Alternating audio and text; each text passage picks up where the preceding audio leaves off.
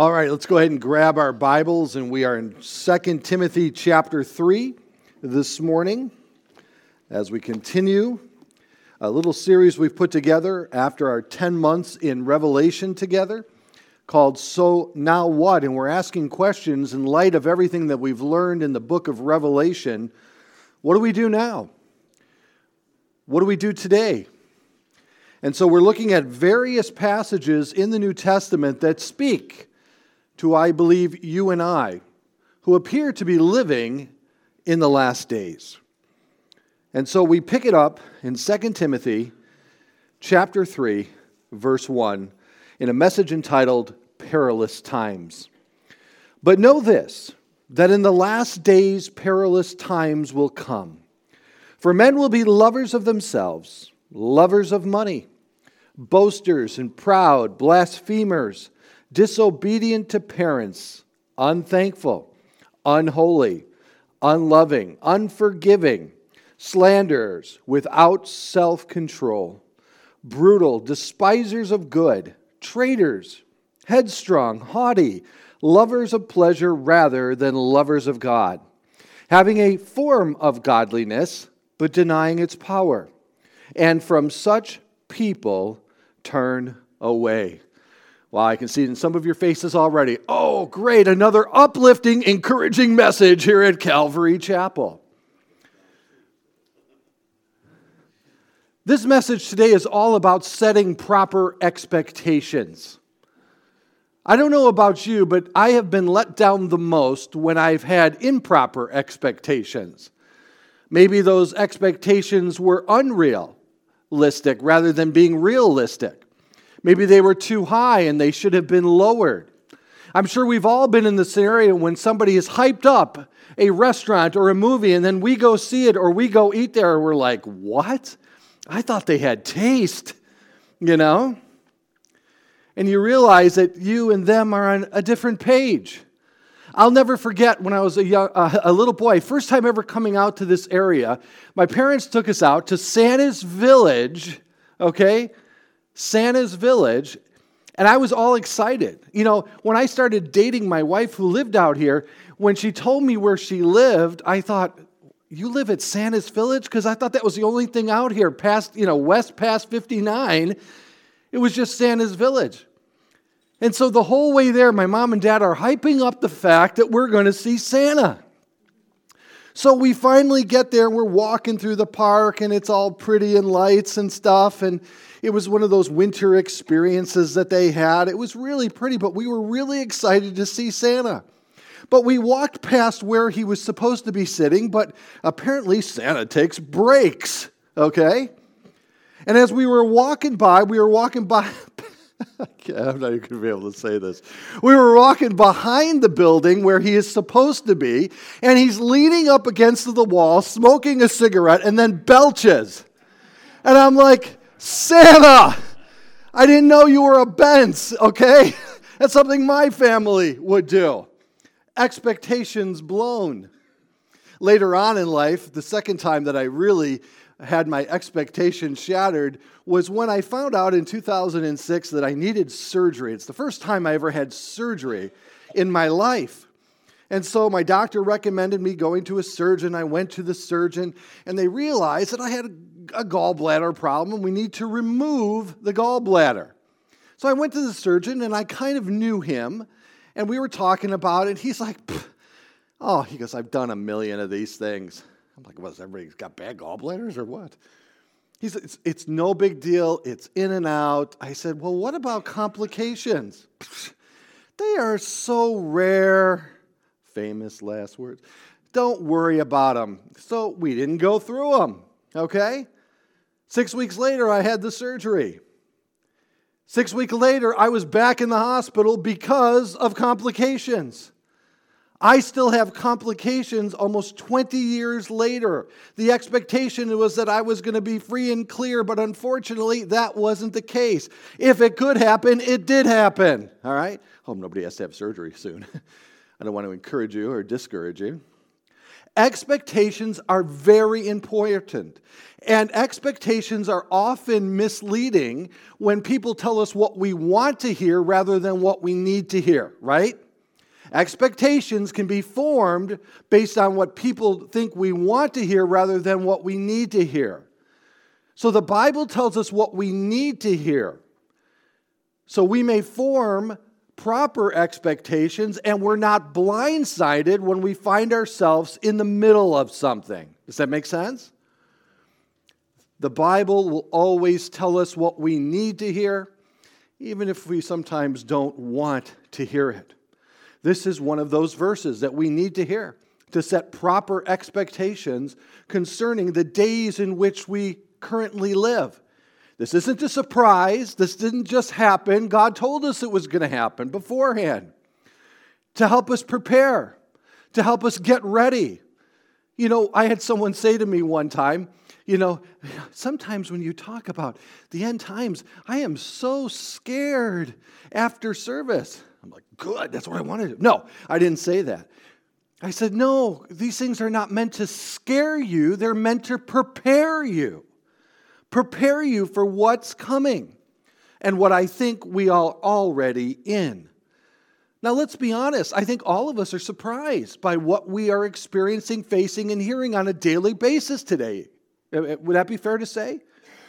Just when you don't, just when you think, oh, I can't hear anything more, you know, and then all of a sudden you hear something more, something surprising, something shocking, something you didn't expect. The famous philosopher, the Roman philosopher Lucius Seneca, he said this: we are most affected by those things which have happened contrary to hope and expectation. Let me say that again. We are most affected by those things which have happened contrary to hope and expectation. No, God does not say these things to us, tell us these things to scare us, but to prepare us. Notice with me in verse one. Know this, that in the last days, again pointing to the time, most believe is speaking of the time right before the second coming of Jesus Christ. But there is an argument to be made here that the last days actually started after the ascension of Jesus Christ. For in Acts two sixteen and seventeen, when Peter was explaining what was going on there at the Feast of Pentecost on the rooftop, he quoted Joel, and he said this: but this is what was spoken by the prophet Joel, and it shall come to pass in the last days, says God, that I will pour out my spirit on all flesh.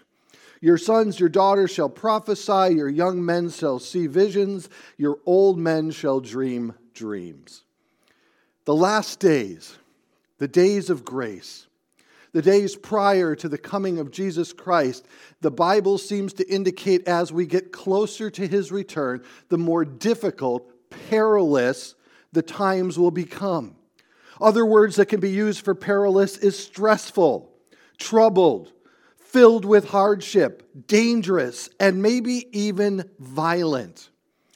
But these days are characterized as such not due to external circumstances, but internal conflicts. Let me say that again. These days are not caused by external circumstances, but internal conflicts. The reason for the difficulty of these days, the stressfulness of these days, is a result of what's happening in the human heart of people around us. For notice what he says here. For men shall be lovers of themselves. I love the way the Amplified Bible states it. But understand this, that in the last days will come, set in perilous times of great stress and trouble, hard to deal with and hard to bear. And the reason for this is because of the difficulties that are arising out of the hearts of individuals who are in love with themselves rather than in love with God. As the last days progress, people will become more in love and infatuated and self-centered apart from God, and as a result, there's a whole host of things that take place. Notice with me, in verses two to four. For men will be lovers of themselves, lovers of money, boasters and proud and blasphemers, disobedient to parents, unthankful, unholy, unloving, unforgiving, slanderers without self-control, brutal, despisers of good and traitors, headstrong, haughty, lovers of pleasure rather than lovers of God. Notice the bookends in the grammatical construction of those verses. It starts with, men shall be lovers of themselves, and ends with, rather than lovers of God. And everything in between, grammatically structured, shows the result of that decision. Now, some Greek grammatics believe that what is being displayed here is a technique, or I should say a method, of Greek construction called chiasmus, where it starts out one way, ends one way, and everything is like a ladder leading to the next phrase or the next description or the next word. Meaning this, that as a result of men being lovers of themselves, they then become lovers of money, boasters and proud, blasphemers, disobedient to parents, et cetera. Because of their heart condition, because they are lovers of themselves rather than lovers of God, all of these other things shall occur. The phrase in the Greek, lover of self, means to lead to the following characteristics. They are self-centered individuals and are classic narcissists, according to one commentator. This grammatic construction is similar to that of Galatians chapter five, verses twenty-two to twenty-three, when Paul says, but the fruit of the Spirit is love. And all of the words following the word love are a result of that love. Joy and peace and long-suffering and kindness, goodness, et cetera are a result of that love. So, in the last days, people will be lovers of themselves. And as a result, they shall be lovers of money. Notice with me how the New Living Translation translates this verse. Excuse me, talk among yourselves. Pardon me, I need a drink. It's been one of those mornings. Notice with me. For people will be will love only themselves and their money. They will be boastful and proud, scoffing at God, disobedient to their parents, ungrateful. Interesting that the opposite of that, you know, another word synonymously that in the Greek that could be used there is entitled. They could feel entitled. They will consider nothing sacred. They will be unloving. The, o- their own natural affections between family members will be eroded. They will be unforgiving. They will slander others and have no self-control. They will be cruel and hate what is good. They will betray their friends, be reckless and puffed up with pride. They will love pleasure rather than God. I don't know about you, but that seems to be a very accurate description of what's happening around us, doesn't it? Now, not everybody, I don't want to characterize everybody who's like that, but we sure see the needle moving in that direction, don't we? And Paul is giving us insight. God is giving us insight that this is a reality created by the fact that they love themselves rather than loving God. But yet, notice with me in verse five, this is concerning. Having a form of godliness, but denying its power, and from such people turn away. Paul described these people in Titus one sixteen. For they profess to know God, but their works deny him, being abominable, disobedient, and disqualified for every good work. Meaning, they say that they believe, but their actions do not equate that. They do not substantiate that claim. They say one thing and do another. A hypocrisy. Now, in the text, Paul is most likely speaking of false teachers. But commentators and scholars agree that as society moves away from God, the self-centeredness and the self-love that they adopt rather than loving God will lead to these things, will create these conditions and bring about perilous times, stressful, difficult, et cetera. These is the result of sowing and reaping. Sowing these decisions, sowing love for themselves. For the last forty years, we've been telling people that before you can love others, you first need to love yourself. For the last several decades, we've been telling everyone that self-esteem is the most important thing. Why then are we shocked by the results? Why do we see a level of entitlement that we've never seen before? Why do we see the selfishness and the cruelty and the arrogance, and the pride, and et cetera? Why is it that money has all the value and pragmatic uh, impact in one's life to value one's life? Gauging their personal success or failure by how much a person makes.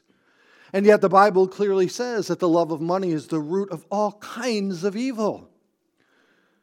This is the society that is shaping around us, forming around us, due to the fact that we have chose to love ourselves rather than to love God. Well, for you and I who are Christians, we need to take a step back. Because I believe this also gives us one of the greatest opportunities for salvation in the world. I am sensing, and maybe you are too, that many people are coming to an end of their journey in this selfish position. The reason being is that they're starting to realize and conclude that these things are not satisfying, they're not fulfilling, and they are not producing the joy and the happiness and the peace in the person's life that they supposedly were going to experience by taking this course, by sowing these things, instead of reaping the things that God has said that would come from one who reaps to the Spirit. I'm sorry, sows to the Spirit. But reaping to the flesh will gain and sowing to the flesh will gain a reaping of the whirlwind. I think we have a dynamic opportunity before us, but it's not going to be an easy journey. It's not going to be easy. But God has us here for a time such as this to reach the world for the gospel of Jesus Christ to those who will listen. But you and I, we have to be different. If we appear the same way that they are, we aren't going to be able to offer them a hope. We're not going to be able to offer them a peace, a joy, a love that is unconditional. We need to be different, radically different. And that difference is not going to garnish applause and affirmation. Let's be honest. That difference, that radical difference, is going to draw persecution. When we stand for the righteousness of Jesus Christ in a world of moral relativism, when we say that God loves you, but that doesn't mean that God approves of everything that you do. Remember, they hated Jesus, right? He was perfect.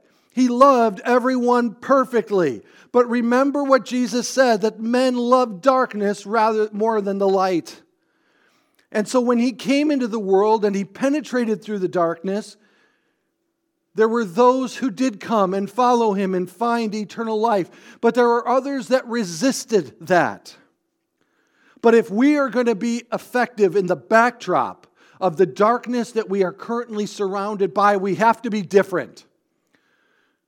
If we're going to let our light shine, we cannot be like the world to reach the world. We need to be like Christ to save the world. Now, it's not us who saves.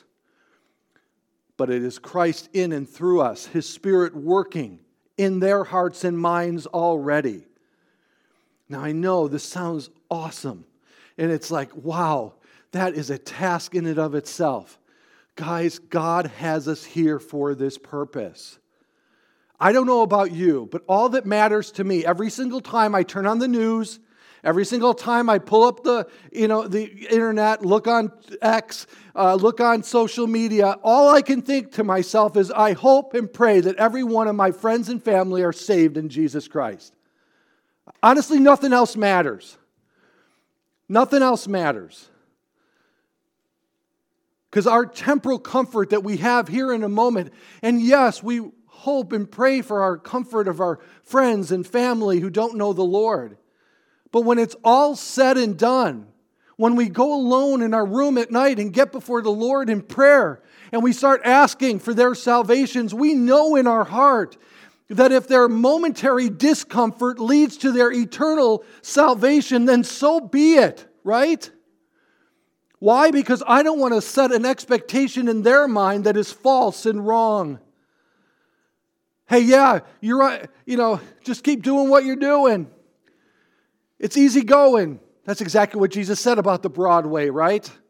It's going to be well traveled. It's going to be easy going. But in the end, it is destruction. And if they're not going to hear it from us, who are they going to hear it from? How can we say that we love our family members and are unwilling to share Jesus Christ with them? No, I'm saying do it tactfully. Do it when the doors of opportunity and uh, have uh, presented themselves, and do it when you've prayed up. And maybe you're in a period of time where they've shut you down for a little while. Then you know what? You can still be an effective witness even if they've shut you down. You know how? They can't do anything stopping you getting on your knees and praying for them in your room at night alone. Amen. They can't do anything about that. Because though they may be out of your hearing, they're never out of God's.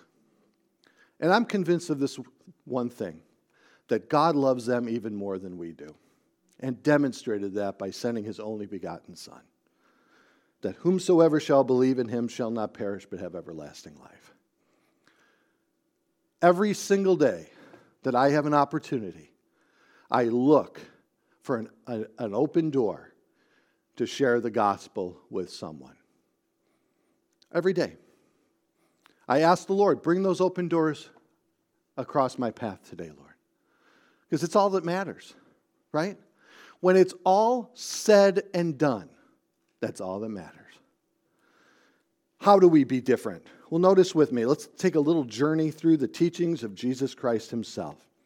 And we start in Mark chapter eight, verses thirty-four to thirty-eight. Notice what Jesus said here. And I want everyone to consider with me, soberly, objectively, leaving out emotions and opinions, and read these words with me. This is, this is God's word. This is Jesus speaking. In Mark eight, thirty-four through thirty-eight, notice with me. When he called the people to himself, with his disciples also, it was the multitudes, it was his disciples, he said to them, whoever desires to come after me, let him first deny himself and take up his cross and follow me. Whoever desires to save his life will lose it, but whoever loses his life for my sake and the gospel's will save it. For what will it profit a man if he gains the whole world and loses his own soul? Or what will a man give in exchange for his soul? For whoever is ashamed of me and my words in this adulterous and sinful generation, of him the Son of Man will also be ashamed when he comes in the glory of his Father with the holy angels. The last days, his second coming. Notice what he says here. Let me just emphasize this again. Verse thirty-five. For whoever, des- I'm sorry, verse thirty-four. Whoever desires to come after me, follow me. Call themselves a Christian, a follower of Jesus Christ. Let him deny himself, not love himself, deny himself. A little different. And take up his cross and follow me. For whoever desires to save his life will lose it. But whoever loses his life for my sake and the gospel's will save it. For what will it profit a man if he gains the whole world and loses his own soul? Or what will a man give in exchange for his soul? And notice what he says. For whoever is ashamed of me and my words in this adulterous and sinful generation, of him the Son of Man also will be ashamed when he comes in the glory of his Father with the holy angels. This is Jesus speaking. This is Jesus. Christianity is not all about us. It's all about Him. It's not obtaining the things that God can give us in our relationship with God the Father through Christ. It's about following Him. The question then is, how then shall we deny ourselves? What does that mean? What does that look like? Well, in reference to what we just read, that the world will be lovers of themselves, my interpretation of the denial that Christ is looking for is that we love something else more than ourselves. Does that make sense? That we love something more than ourselves. And I think that is consistent with Scripture. Let me show you. How shall we deny ourselves? Notice what Mark twelve, twenty-nine and thirty-one says. Jesus answered him, "The first of all the commandments is, Hear, O Israel, the Lord our God, the Lord is one. And you shall love the Lord your God with all of your heart, with all of your soul, with all of your mind, and all of your strength. This is the first commandment. The second is like it. It is this, you shall love your neighbor as yourself. There is no other commandment greater than these." If I'm loving God with all of my heart, soul, mind, and strength, there's very little attention for myself. God is not asking us to love ourselves before we can love others. He says, love me and then love others. And then love your neighbor as yourself. The denial that I believe that Christ is looking for is the love. Remember what Jesus said in John thirteen, thirty-four and thirty-five. He says, "A new commandment I give to you, that you love one another as I have loved you, that you also love one another. And by this all will know that you are my disciples if you love one another." This is the key. This is the key. And Jesus said that there's no greater love than one who lays down his life for another. This is what God is looking for from us. If we are going to deny ourselves, if we are going to choose to love God rather than to love us, then let's do so with all of our hearts, all of our mind, all of our strength, all of our soul. How do we do that? By laying ourselves down before the Lord and say, "Not my will, Lord, but yours be done." This is the radical nature of Christians needed today to reach this world. I don't care what intellectual argument someone puts forward concerning their uh, rejection of Jesus Christ. When we begin to love each other as Jesus Christ loved us, people will know that what we are truly His followers. That's where it starts. Okay? We have been working so hard in the Church of America to become like the world, to reach the world, when Jesus said, "No, I want you to become so unlike the world. I want you to love one another as I have loved you," in a selfless, sacrificial type of manner, unconditionally. I want you to forgive each other when you have been wronged. I want you to go the extra mile for one another, that they may know that you are truly of mine. Now, the love that Jesus Christ has demonstrated is a love that also is in, incorporates His holiness and His righteousness. We can love someone and still yet hate the sin in which they are committing. We used to say it all the time, you know, hate sin, love the sinner. We used to say that all the time here at this church. I think that we absolutely display God's love when we tell them the truth. You know, I've been asked so many times by so many people, shouldn't we refer to people by their chosen pronouns? The pronouns that they identify with to show them respect and love? And I say to them with all sincerity, I said, I can't go there. I said, because I'm a Christian and my job is to tell them the truth. And by telling them the truth, I am showing them the love of Jesus Christ. It isn't an issue of disrespect. I respect them so much to tell them the truth. Again, I don't know why love is automatically displayed by telling someone what they want to hear rather than what they need to hear. Paul said it this way when he was communicating this type of approach to God in Romans chapter twelve, one and two. He says, I beseech you therefore, my brethren, by the mercies of God, to present your bodies a living sacrifice. Not my will, but your will be done. Holy and acceptable to God, which is your reasonable service. Do not be conformed to this world, but transformed by the renewing of your mind, that you may prove what is the good and acceptable and perfect will of God. That's God's will for us, that we are conformed to the image of Jesus Christ. And we're not going to get there. We're not going to get there if we choose to be conformed by this world rather than being transformed from the inside out.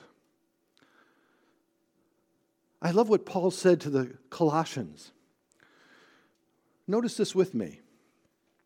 He says, therefore, as the elect of God, holy and beloved, he says, put on tender mercies, kindness, humility, meekness, and long-suffering, bearing with one another and forgiving one another.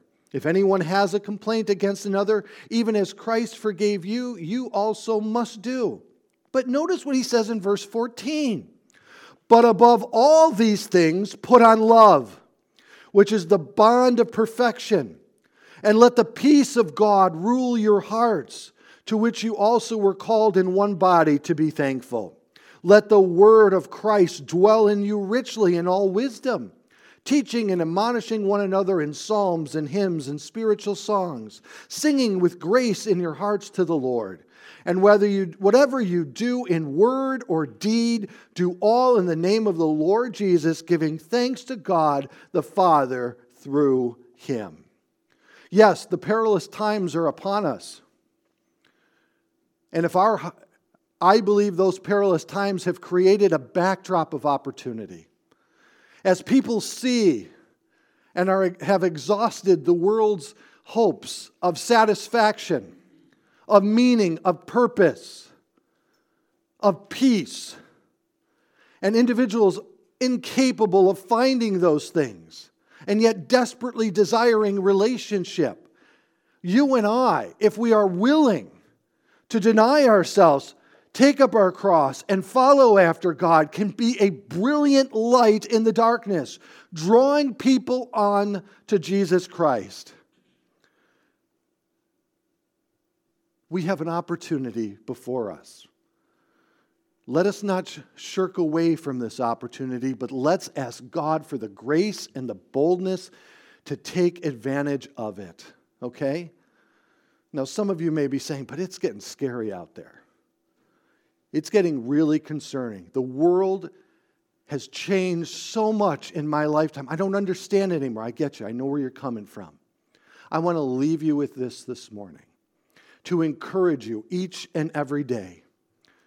Again, it's the words of our Lord himself. In John sixteen thirty-three, I leave you with these words today. In the perilous times in which we live, in the world in which we are surrounded by, remember these words. He says, these things I have spoken to you, that in me you may have peace. For in the world you will have tribulation, but be of good cheer, for I have overcome the world. Let's say that together. I have overcome the world. Amen?